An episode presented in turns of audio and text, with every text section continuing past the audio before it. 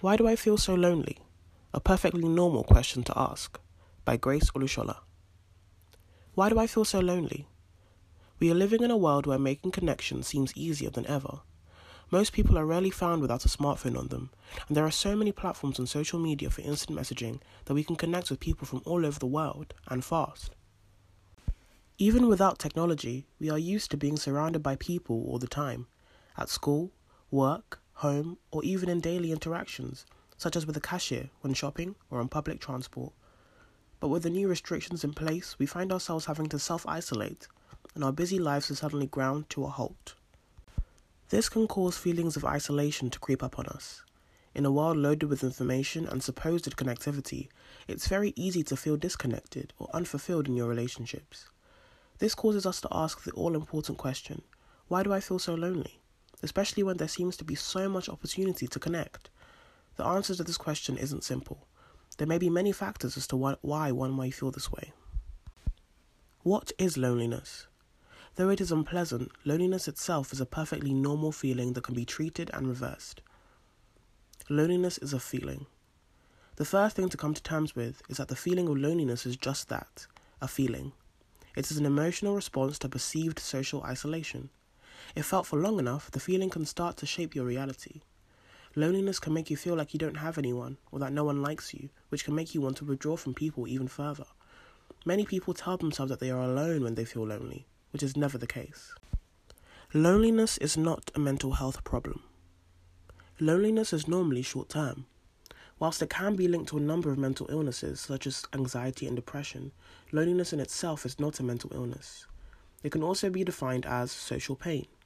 In the same way that physical pain brings your attention to a physical problem, for example, pain from an open wound or a broken arm is what tells you to take yourself to A&E, feelings of loneliness are your brain's way of telling you that you are lacking in meaningful connections with people and that you need to go out and make some. What is important is recognizing that loneliness is a feeling that doesn't have to define your reality. We have the power to reach out and remind ourselves that we are not as alone as we feel. So, why do I feel so lonely? If you're asking yourself, why do I feel so lonely? It probably points to a state of mind where you feel you do not have sustained or meaningful connections with people. There are many reasons why this feeling may emerge. Anyone can feel lonely at any time. No matter how someone's life may look or how happy they may seem, chances are they have felt lonely at some point. Loneliness can strike at anyone at any time, which is why it's important to be aware of what we can do about it. Whilst knowing the root of your loneliness is very helpful when thinking about how to feel better, don't feel like you always need to know the reason. In fact, knowing the reason is less important than trying out solutions that work for you. There is no harm in having a few go to strategies to help combat these feelings of loneliness.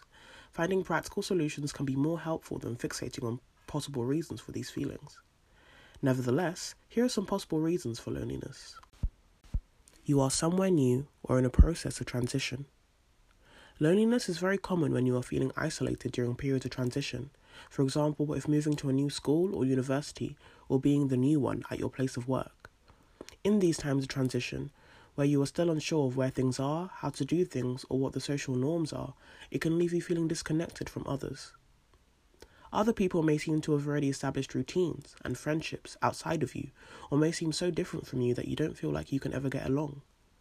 You may feel lonely because you instinctively crave the familiarity of relationships you had elsewhere, back home, in your previous school, or in your previous place of work. You feel left out because you are going in a different direction from your peers. Sometimes lonely feelings can come from feeling left behind or that no one understands you. For example, during a gap year, going straight into the world of work or choosing a degree apprenticeship often feel like lonely paths because for most people, a lot of their friends seem to be at university making new friends and having a lot of fun. People can often feel left behind or left out by their friends. This is a common feeling even in younger people who aren't leaving school yet, as even when discussing plans for the future, paths for the future that are seen as unconventional can make you feel like you are alone in the way you think. Not having validation from your peers is a very common cause of loneliness. You are comparing yourself to others. Feelings of inferiority can lead to feelings of loneliness. Sometimes we look at other people and make assumptions about their lives. We conclude that they have better lives because they seem to have more friends or more followers, more direction, and more opportunity. This can make us feel lonely because we feel like because our lives don't look like theirs, we won't ever be successful or build meaningful relationships. This is very closely related to the issue of social media, a platform that naturally encourages comparison. If you are specifically interested in how to combat loneliness brought on by social media, check out our article on fighting loneliness in a social media world. It could be all of these or none. Other triggers can include abandonment, bullying, social anxiety, the loss of someone close to you, or can even be more habitual. For example, if you have a tendency to focus on your work rather than make time for seeing friends. Sometimes there may not even be an obvious reason. You may just feel lonely at a specific moment in time and not know why, which is also perfectly normal. What does loneliness look like? Just before we think about how we can aid feelings of loneliness and stop having to ask ourselves why, it's important that we can recognize feelings of loneliness in ourselves. It isn't always easy to place what you are feeling. Sometimes you are pushing people away before you can even realize that it's a symptom of loneliness. Loneliness can come in the following forms. Loneliness can come in the following forms having only very surface level interactions with people and feeling a fundamental inability to connect with anyone on a deeper level, not the same thing as just not getting on with someone. Feeling like you have no one to rely on, feelings of hopelessness, physical and mental exhaustion, pushing people away because you feel as if you don't deserve them. Loneliness can often be accompanied with feelings of self doubt or low self esteem.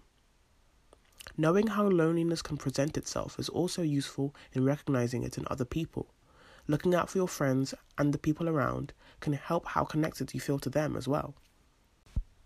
So, what can we do about it? Often, what makes loneliness dangerous is that it can feel inescapable, especially if it's being experienced long term. Here are some practical solutions that you can do to help yourself fight loneliness.